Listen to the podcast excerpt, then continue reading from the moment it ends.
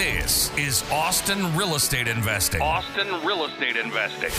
We'll be discussing real estate investing in Austin, Texas, and bringing you experts from all different sectors of the real estate game. Your host, Jordan Moorhead, is a real estate agent and investor in Austin and is here to help you get started or to build your portfolio and explore new strategies.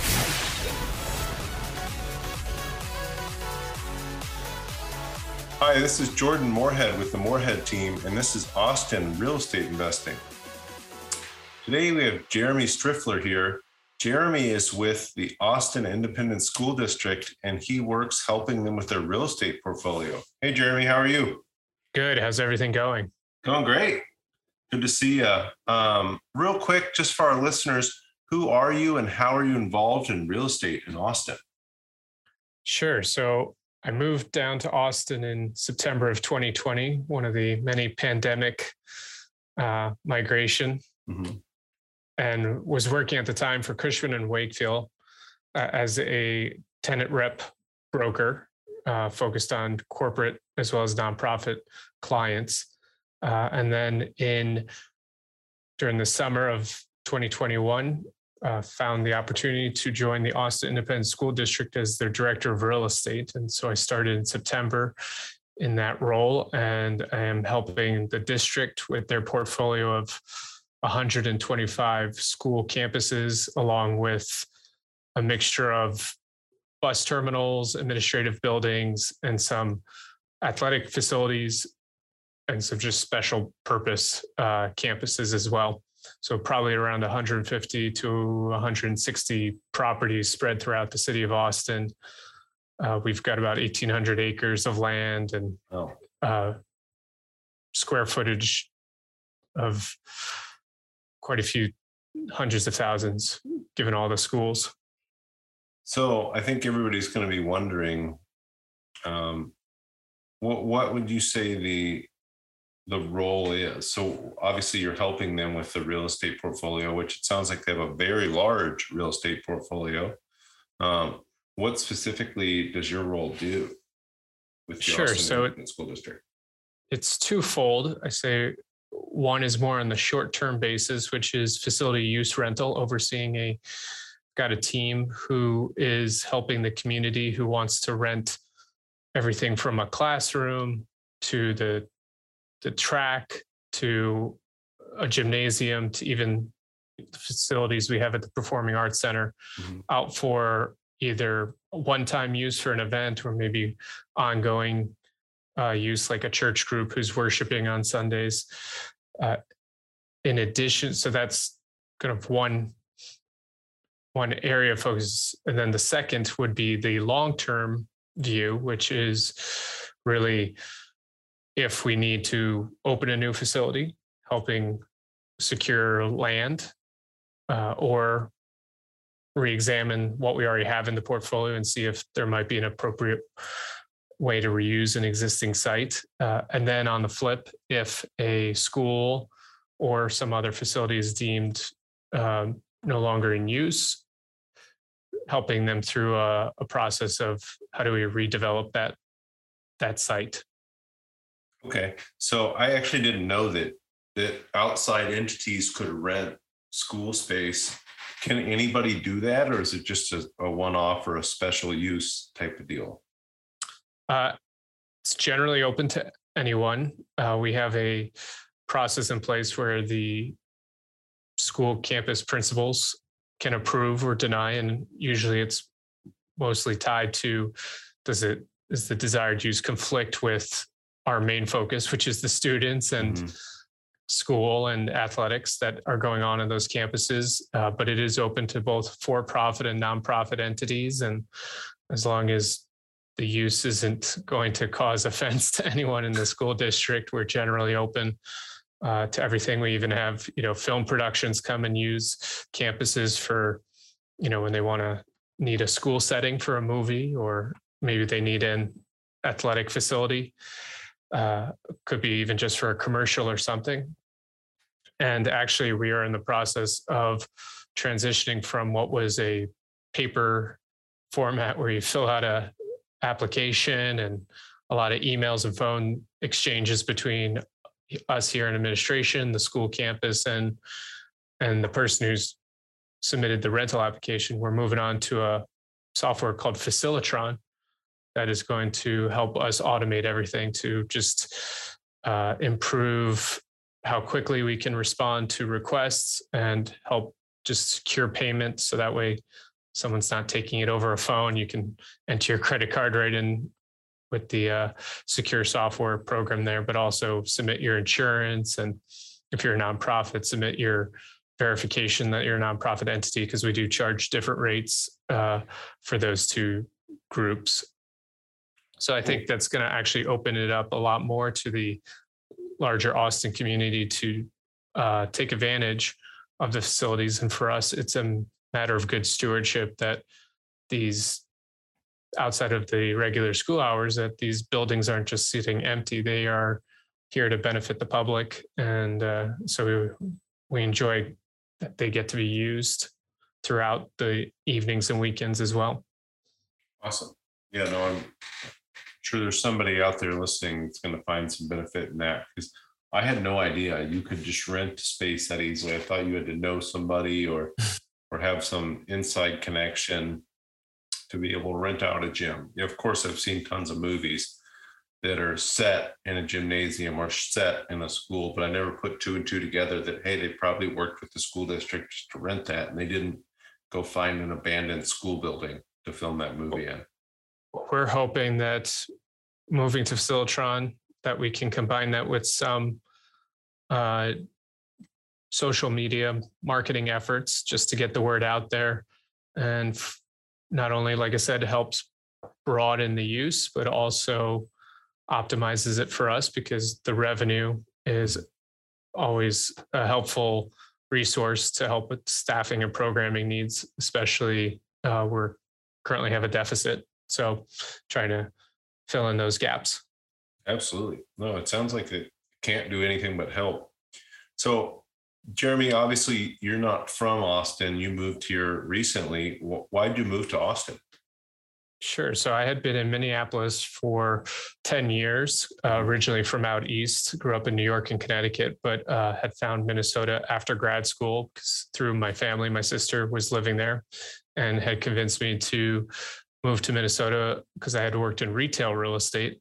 And she figured, hey, Target, Best Buy, Dairy Queen, a lot of uh, national retailers were headquartered in Minneapolis, and that might be a good place to uh, settle myself uh, in terms of pursuing the next step in my career. I ended up with Cushman and Wakefield, originally working in retail real estate as a in the consulting side, helping shopping center owners who were trying to figure out what to do with all their big vacancies after the 2008 to 2010 recession.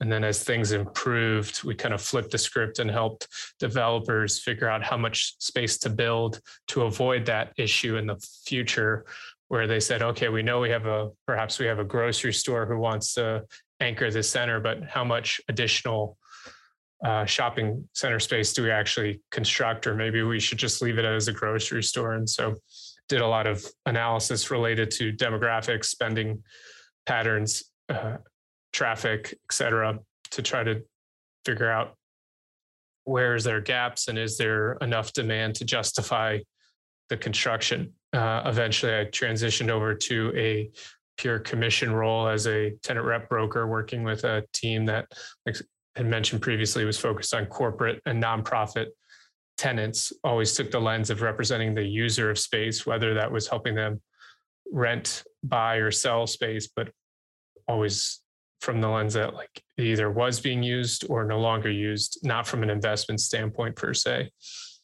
Uh, and really enjoyed commercial real estate, but uh, was ready to see a new city. And Austin had always appealed. I'd visited in the past, and the fact that there are so many transplants. Uh, thought that would be a community that I would gel well with. Uh, again, with my own movement around from New York to even living overseas to Minnesota, uh, having that kind of experience and meeting lots of people who also might have moved around a bit. Uh, and plus just the weather is uh, kind of impossible to beat. After 10 years of below zero winters, I was ready for something different. Yeah, well, the weather's pretty great. I mean, looking outside today, it's sunny, it's low 70s, just pretty much amazing. Where I think I I talked to some of my my family in Kentucky, even in Kentucky, it's 30s and 40s right now. It's just cold and nasty, and not here. Pretty great. So, Jeremy, you've moved around a bit, um, but you've been in commercial real estate for a while. What initially attracted you to real estate? Yeah, so I originally kind of just happened upon it by accident uh, after college was looking for a job in marketing and had a friend who was working in investor relations at a company called Vornado Realty Trust that owns office and retail properties uh, primarily along the East Coast, concentrated kind of New York and Washington D.C. And so they had a opening in the a marketing position open in the retail division, and just worked out great. Was able to uh, jump right in and really enjoyed that role. And as I was learning the position, uh, a lot of my time was spent working with the leasing teams, helping them market the shopping malls that the company owned uh, to potential tenants. Everyone from, and this was around 2006, 2007. So at that time, Whole Foods, H&M, Forever 21 were really in growth mode and trying to, you know, tell them a compelling story supported by data again kind of going back to my experience demographics and spending patterns to be able to explain like why they should you know rent a, a storefront uh, in the mall. And so as i just you know was getting into the weeds on all that really just found a passion for commercial real estate. I like how tangible it is.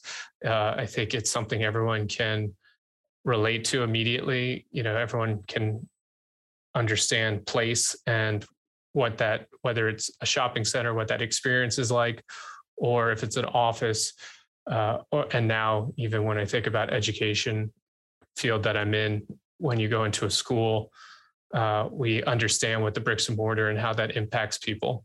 And so that has just maintained its appeal over the years. And you know i've moved around a bit in the from retail to office now to education sector but i think that through line is i've always kind of kept in mind the use and the user uh, as i look look at it and i think that that leads me to ask why why work for the school district obviously you've been working commission this this whole time this is a, a much different role than a tenant rep have you wanted to be part of GoBundance, the tribe of millionaires, but just haven't hit that millionaire status yet? Well, now you can, not even being a millionaire, by joining our new program, GoBundance Emerge. My name's Jamie Gruber, creator of GoBundance Emerge and member of the GoBundance community. And now you can join GoBundance.com slash emerge, GoBundance.com slash emerge. Use code Jordan for $100 off this 12 week goal setting program and mastermind that'll propel you to being a whole life millionaire. Sure. You know, I had the benefit of working in Minnesota with the St. Paul School District as well as uh, quite a few charter schools and really enjoyed that work, uh, especially where I got to help charter schools go from paper to you know buying and building out a facility and and so I liked the field uh, in terms of the just education's the education sector was interesting to me but uh, what I think I also enjoyed was the mission behind it. And so, whereas I'd say maybe half my time at most was working with these nonprofit clients as a commission broker. And that was, again, not only school districts, but uh, religious organizations, helping them lease excess space or sell former churches, uh, as well as general nonprofits like Big Brothers, Big Sisters, and Volunteers of America and so i always that those values aligned so much with uh, my own personal beliefs and and so being able to transition from that being kind of 40 50% of my time to my full time was really appealing. And i think the combination of that mission along with the challenge of moving from working with kind of multiple clients on one-off issues to a portfolio where now we get to take more strategic lens because especially with the district being that everything's concentrated within the city of Austin, you really get to be thoughtful about how does one site impact all the others. And uh, you know, we have a big focus here at the district about equity and even thinking when I talk about revenue and if we're generating revenue through renting our facilities, parking lots, how can we use that for the betterment of all the schools and rather than kind of treating everyone in its own little box and because um, some properties are just in more premium locations than others. And so how do we leverage that for the betterment of all of all the students and families? And so it's been so far uh, just a total pleasure. And uh, it's really nice to be part of that like longer range planning that you don't always get with the corporate clients. Uh, as a commission they're so time focused. And while i appreciate the corporate client having a, a very clear timeline and okay things need to be done sooner than later uh, you're often brought in unless you have the benefit of working on the whole portfolio kind of for that limited time.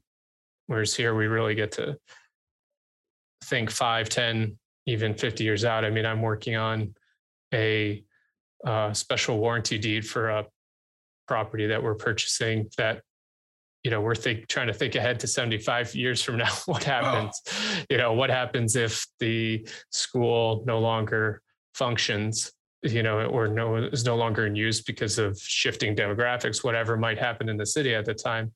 And you're trying to think how do we protect the future uh, of that site uh, in terms of how the district can control it use it uh, for whatever its purposes might be at that time and so it's just a, a unique challenge to have to have kind of think short term, long term constantly at the same time, but also try not to put things too much in a silo because you know how one property performs might impact all the others. Yeah. You know what? I, I, like it sounds like things are real fluid. Obviously things are moving really quickly in austin with the economic the business side of things but you know there's all these people moving here and there's all these new demands for the school district. And i think that's got to take a lot of consideration when you're thinking hey where do we what do we do with this? And where do we put this? Uh, we talked a little bit about repurposing. So i live in east austin. Things are always changing around here. In fact the school right down the street from me on gardner just changed this year. They were just a traditional high school before. Now they're, um, you would probably know more than me. There's some sort of magnet school now. Um, of course, last year was a, an odd year. There wasn't too many people in school, but you know, how do you best use assets in the school district's portfolio, or how do you repurpose assets in the school district's portfolio?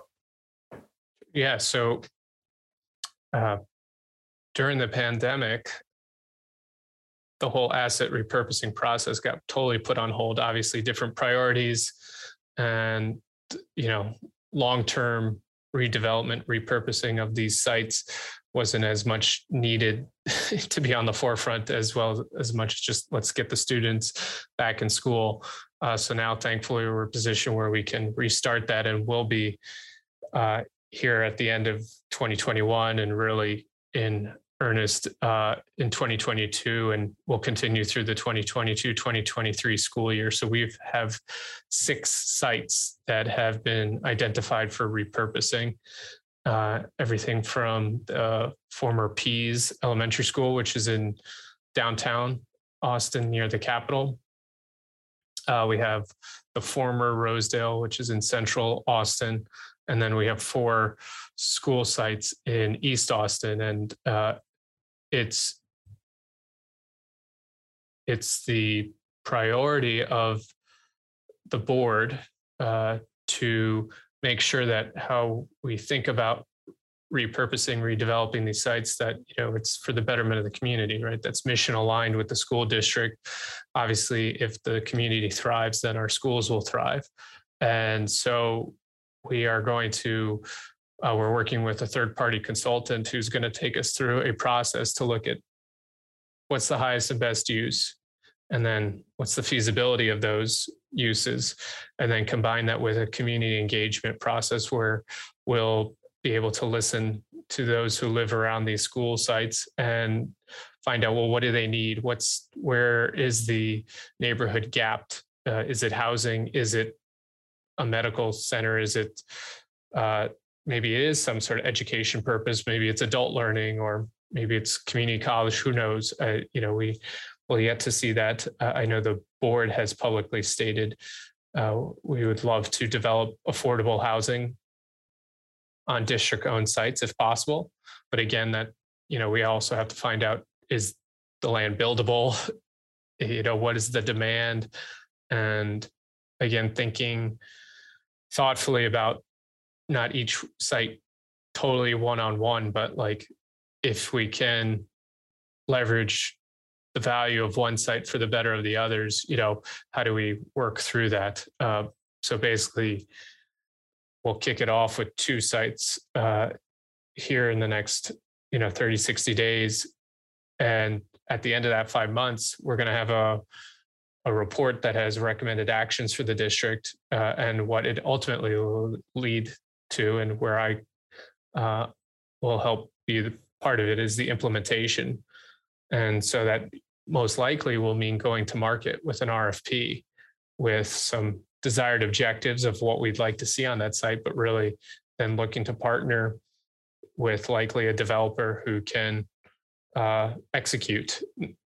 And the site might be mixed use. There could be multiple components to it where it's not just one one big building. You know, with let's say it was housing. You know, it's not like housing necessarily has to be the whole site, but likely some sort of master developer uh, who then can figure out all the components uh, and hopefully meet meet our list of wants and needs. Uh, and you know what we're going to have to think about is what does that look like? Is it a sale? Is it a, a ground lease? Is it some other partnership that I'm not thinking about at the moment, but you know are contemplating? But we want to be mindful of protecting our assets, uh, which really this time is the land itself, uh, because to your point with Austin growing, what is it going to look like 50 years from now? And I have always in my career, when I, especially when I work with nonprofits uh, who own assets, when they start thinking about selling, because the benefit of that cash influx is to remind them once you sell it, you have to assume you're never going to get it back. And so we have four sites in East Austin maybe we we are not going to need those four sites 50 years from now but what if we need even one of them and so how do we how do we plan for that without even knowing uh, having all the tea leaves to figure out where students will be living and how many students will be in each of the neighborhoods throughout the city uh, so that's that's very tough to predict but the best thing we can do is be strategic in how we treat these assets and not so quick to just grab the money and say, well, isn't this great? We have some funds for whatever immediate needs, you know, we're trying to pay for. But, you know, perhaps it's better to have annual cash flow uh, uh, with also an outcome that is, is maybe looks a little different than just going for the maximizing the price. Yeah, no, I think if you're the school district and you, like you're saying, if you get rid of your four schools and then you need to buy land and build another school, good luck competing against all the developers too. So is the reason there's so many are there more in East Austin than in other areas, more unused schools right now? Hey guys, this is Jordan Moorhead here, and I wanted to ask if you could do a huge favor for me if you could go leave a review for this podcast wherever you're listening to it, that would really help me get this into the hands of other people that are interested in information about Austin real estate investing, and I'd be able to help more people. Thanks, guys. Uh, I think it, right now the six are the six. There's mm-hmm. nothing in the short term that I'm aware of in terms of any other additional sites. These are actually were schools that were closed before the pandemic. Mm-hmm. Um, so it wasn't related related to that. You know, it, it, it's a matter of sometimes consolidation. Some of it's economies of scale, better or worse. Is you know, if you have eight students in a classroom or 20 students in a classroom, you need the same resources. Uh, I think that's something people forget about the funding of schools that the fact, and we'll leave the debate about it aside, but that dollars follow students. And so just, you know, if you lose students even to a charter school, uh, it's not like you lose a whole grade at once, right? Instead, you're losing individuals from various classrooms and various schools throughout the district. Uh, and so that makes a huge impact because you still need the same teachers, you still need the principal and the administrative staff and custodians and the cafeteria workers, et cetera, just because you lost, you know, maybe you lost 15 kids spread out amongst the grades doesn't mean you can scale back your staffing or your programming. And so uh, some of the the closures that you saw were just being efficient with making sure that uh, the schools that we do have are you know running well and also looking at what facilities are modern and speaking to the learning environment we need here in 2021 and going forward there's a lot of buildings that are outdated and if they cannot be easily modernized or renovated then you know, is there some other way to approach that? And some of that's been like the former Rosedale, we're building them a new facility. So it's not a matter that the school closed, we're just we're relocating them to a brand new facility, state of the art facility. And so it's uh, some of it's just obsolescence of these of these schools. Have there been big enough demographic shifts too that let's say East Austin, there was the majority of the residents here were families, and now a lot of them are, are younger people, say our age. Has that had any effect on the need of schools in, in East Austin? Can't speak specifically to East Austin, just in general. You know, we're trying very hard to work with demographer, demographers every year to mm-hmm. forecast where the students are going to be, how many are we having, and that's going to be a challenge with Austin's growth. Is so much of the housing that's being built, rapidly be built, is not geared towards families. Uh, uh, but that doesn't mean in who knows how many ever years it takes all the younger uh, married or single people who don't have kids, how many years before they do? And where are they going to go? I mean, if you've seen in just in Austin itself, there's been a lot of announcements about big single family developments outside of the city in in the kind of first ring suburbs and uh, so how do we predict well will people stay in the city or will they push themselves out to the suburbs uh, because that's where the housing stock is or other things that appeal about kind of living in a more suburban lifestyle. And uh, the minute they move outside the district you know that we don't benefit from those families anymore. And so we're always, we have, all, I think what's great about how the school district is set up is that I fall under planning and asset management, and those things uh, thoughtfully go together uh, because the planning team, who are the ones trying to every year figure out where the students are going to be, you know, that needs to work hand in hand with real estate to make sure that we have the proper facilities or, you know, figure out where we need to put put facilities. And I will say, like, even in, uh, you know, right now in Northeast Austin, we've got a middle school under construction. And so there's also some of, some of that is contributing to, you know, just in the shift of where these four school sites are uh, of whether or not they were serving those needs anymore. Absolutely. Yeah. And if we're replacing it with something better, which is our hope. Yeah.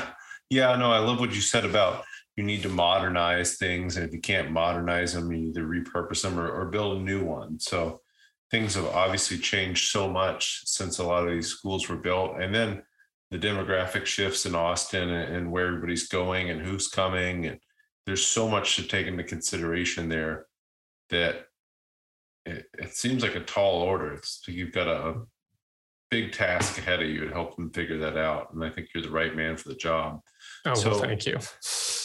Do you have any ideas what's what's next in your role? You know, what, what's the next big thing? Obviously, repurposing is going to be a huge, huge deal there. But what do you see in 5, 10, 15, 20 years down the road that you think is going to be a big issue you need to tackle?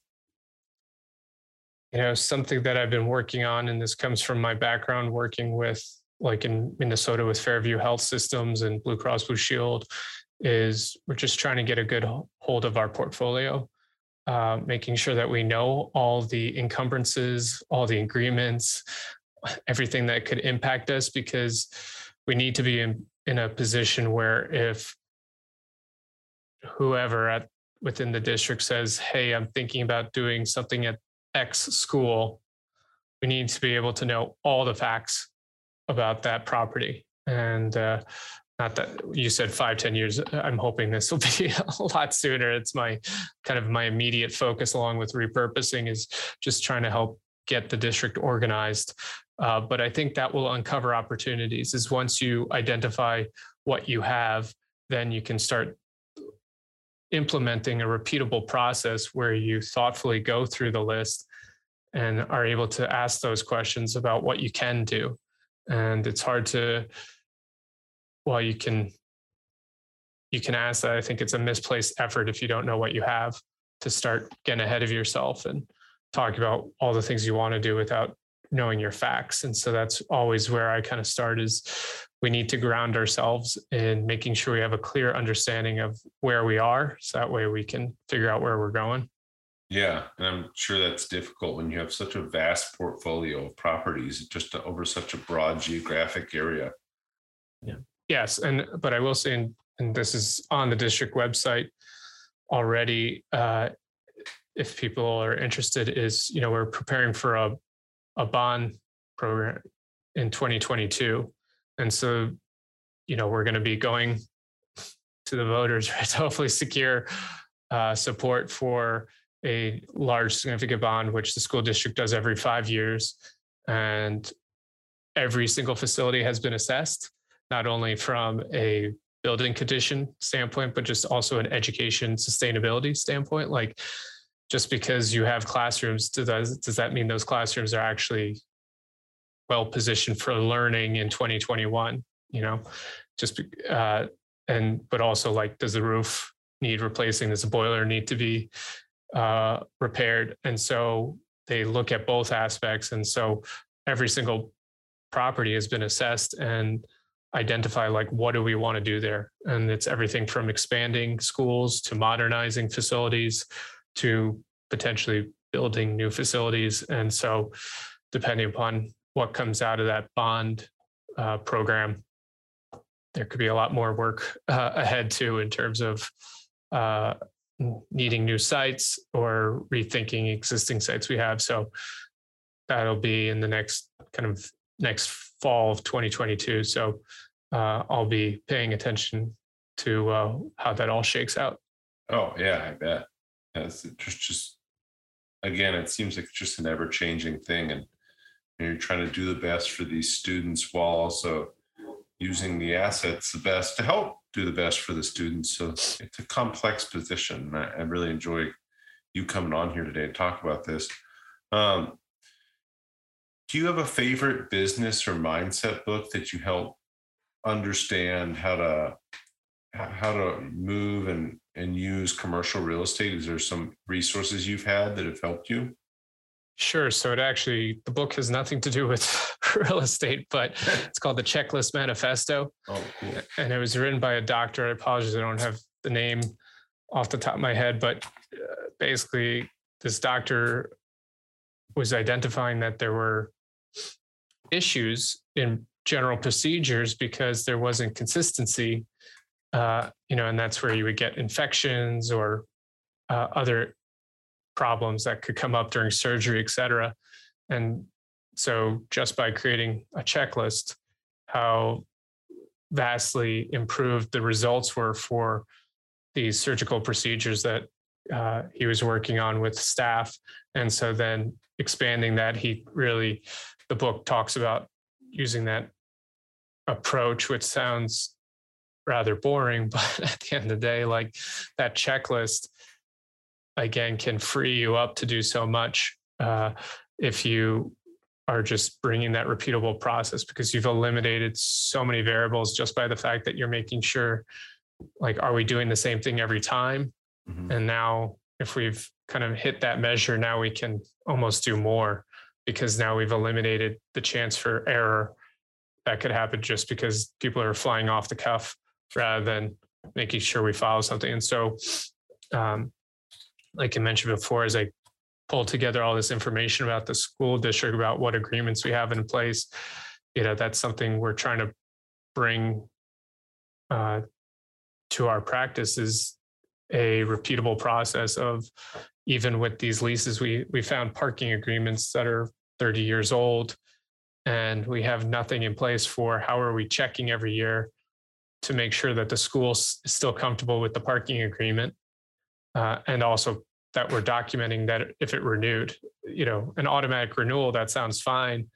But when you don't have any record for 30 years that, wow. that it, that's been renewing, uh, it's not like it's a fire to put out, but still we'd be in a much better position if we've are thoughtfully saying, okay, every time, every year when these leases come up, do we have their current insurance on file? Have we checked with the principal that they're okay with the agreement continuing, you know, X, Y, and Z. And so I just, uh, that book uh, was very helpful in trying to make sure that you can avoid unnecessary issues uh, in the in really setting things up so that way you can focus on the harder stuff which is really the strategy and and the decision making yeah love that I'll have to read that. I've not read the checklist manifesto, but you're not the first person to recommend it to me.